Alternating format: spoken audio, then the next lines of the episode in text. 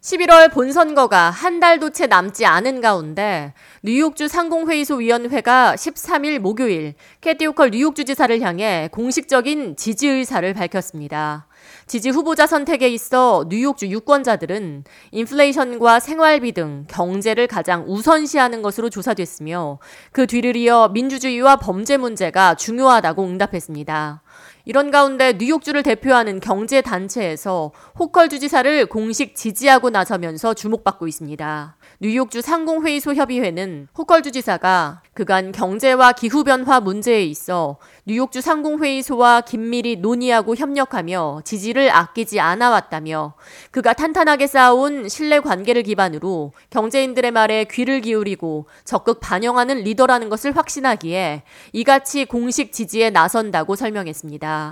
한편 공화당 젤딘 후보 측은 지난주 공화당 주지사협회로부터 호컬 주지사에 맞서는 캠페인 지지를 위한 45만 달러의 자금을 지원받았으며 본선 막판까지 호컬 주지사를 추격한다는 전략입니다.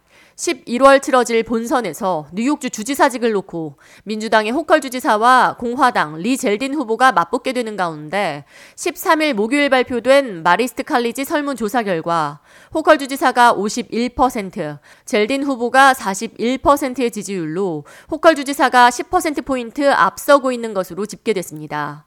이는 지난 9월 말 시에나 컬리지가 뉴욕 주 유권자 655명을 대상으로 실시한 여론조사에서 호컬 주지사가 54%의 지지율을 기록하며 37%의 지지율을 기록한 젤딘 후보를 17%포인트 차로 크게 앞선 것과는 대조되는 부분입니다.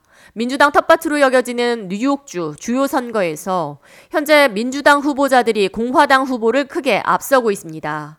뉴욕 연방 상원의원 선거에 출마한 민주당의 척 슈머 연방 상원의원은 55%의 지지율로 30%대의 지지율을 기록 중인 공화당 조 피니언 후보를 크게 앞서고 있으며 뉴욕주 감사원장에 출마한 민주당 톰 디나폴리 현 뉴욕주 감사원장 역시 50%가 넘는 지지율을 얻으며 20%대의 지지율을 기록 중인 공화당의 폴 로드리게스 후보에 압도적으로 앞서고 있습니다. 뉴욕주 검찰총장 선거에는 민주당 레티샤 제임스 검찰총장이 53%의 지지율로 30%대의 지지율을 기록 중인 공화당 마이클 헨리 후보를 제치고 크게 앞서고 있습니다.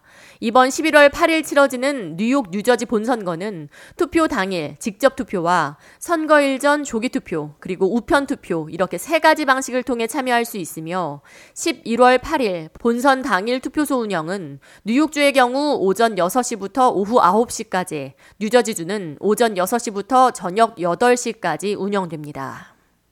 K-Radio 이하입니다.